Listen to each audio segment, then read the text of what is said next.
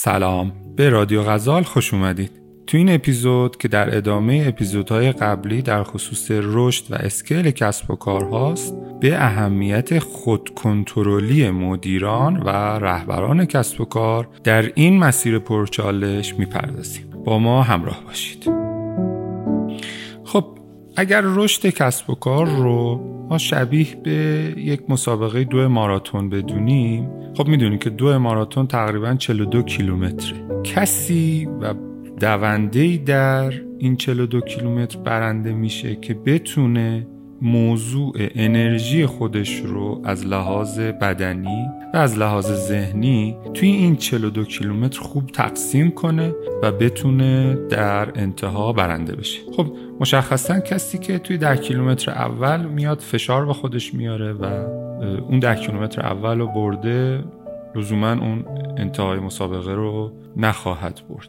و در واقع افرادی می‌تونن برنده بشن که انرژی خودشون رو کنترل کنن خود کنترلی رو داشته باشن و طبق برنامه قبلی که تمرین های قبلی که داشتن جلو برن و مثلا توی 5 کیلومتر آخر موضوع رو خوب مدیریت کنن و فشار بیارن و بازی رو جلو ببرن و مسابقه رو ببرن. در واقع اون دونده ای که در 10 کیلومتر 20 کیلومتر اول فشار میاره به خودش جوگیر میشه و کل انرژیشو هدر میده و نمی‌تونه خوب ادامه بده. تبدیل مسیر 42 کیلومتر به مسافت های منظم و برنامه ریزی روی اونها رمز موفقیت برنده این مسابقه هست. توی کسب و کارم دقیقا همینه. مسیر رشد رو اگر یک مسابقه دو ماراتون طاقت فرسا بگیریم باید انرژی خودمون رو در این مسیر مدیریت کنیم. یکم من توضیح بدم.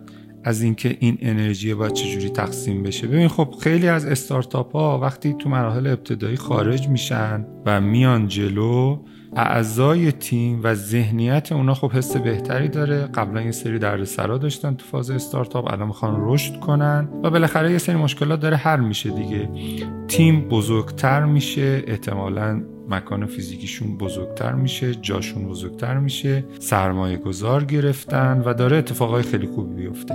اینجا جاییه که خیلی از مدیران رهبران کسب و کارها باید خود کنترلی داشته باشن. و اگر نداشته باشن دچار مشکل میشه. کنترل روی سرعت کسب و کار و فشاری که به تیم میارن. کسب و کار هنوز زیر ساخته لازم رو نداره. هنوز فرایند درستابی رو نداره. هنوز شاخص های مناسبی رو نداره. و ما میایم روش فشار میاریم و این بحث فشار آوردن باعث میشه که از لحاظ مختلف از لحاظ مالی و نقدینگی هزینه های اضافی که به تیم و کسب و کار اضافه می‌کنیم باعث میشه که کسب و کار دچار مشکل میشه مثلا قبلا به مشتری از مشتری feedback می‌گرفتیم ولی الان موضوع رو ولش می‌کنیم. چون فکر می‌کنیم که دیگه الان کار دیگه okay هست کار از کار گذشت. موضوع دیگه موضوع رشد هست و دیگه ما نیازی نداریم به مشتری ارجاع بدیم و خود به اصطلاح موضوع رو کنترل کنیم. وقتی کسب و کار زیر ساخت لازم و نداره فشار اووردن برای رشد دچار مشکل میشه. در واقع اگرم در چند ماه اول اون رشد کافی رو داشته باشه تیم می‌بره از لحاظ مختلف از زیر ساختی نمی‌تونن جواب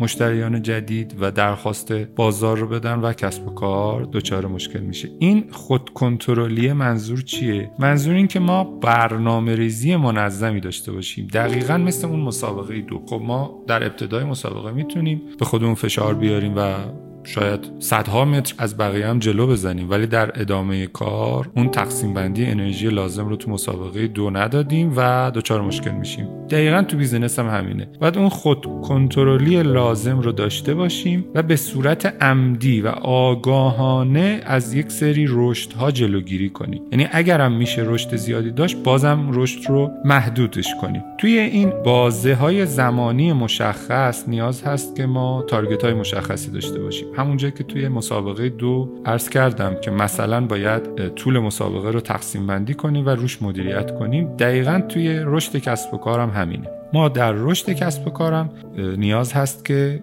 تقسیم بندی کنیم حرکت و گام های کسب و کار رو به بازه های سه ماهه و با خود کنترلی که توی اون بازه های زمانی داریم مدیریت کنیم انرژی منابع تیممون از لحاظ ذهنی از لحاظ مالی و خیلی شاخص های دیگه رو خود کنترل داشته باشیم و مدیریت کنیم تا کسب و کار وارد رشد پایداری بشه.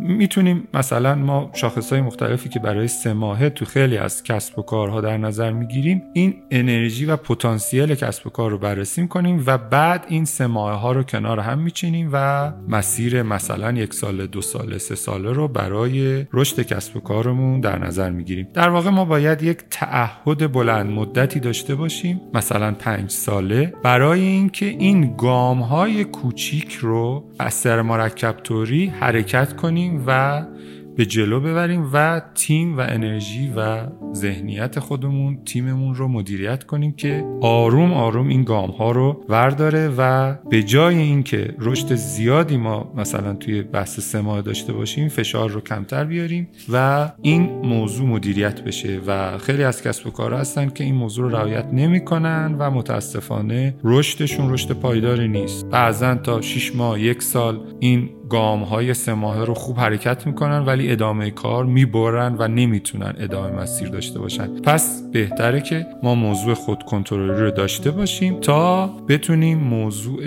نقدینگی منابعمون و خیلی موضوعات دیگه رو روش مدیریت کنیم. رشد تدریجی سه ماهه و فصلی به جای رشد یک دفعی و این گام های سه ماه انجام دادن و اجراش کردن و انضباط تعصبانه ای که روی این موضوع و اجرای این موضوع باید داشته باشیم یکی از عوامل رشد کسب و کار هاست که می‌تونه کسب و کار رو در بلند مدت از رقبا جلو بزنن و بتونن قسمت عمده از بازار رو بگیرن. موضوع خود کنترلی موضوع تقسیم بندی گام ها به گام های کوچیک سه ماهه ولی تعهد به اجرای هر یک از این گام ها در بازهای زمانی بلند مدت مثلا پنج ساله می‌تونه زامن این باشه که کسب و کارمون رو به پیشرفت باشه و رمز پیروزی رشد و اسکیل کسب و کارها رو این می‌دونیم و فکر می‌کنیم که این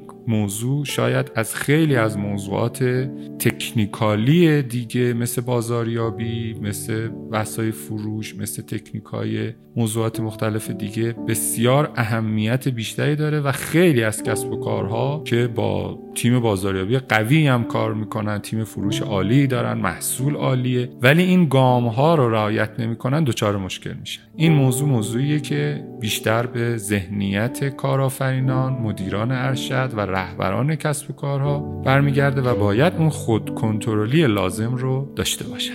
از اینکه تا اینجای پادکست با من همراه بودین متشکرم. برای مطالعه این مقاله این نوشته و تکمیلی این موضوع به سایت مشاوران غزال سر بذارین به آدرس غزال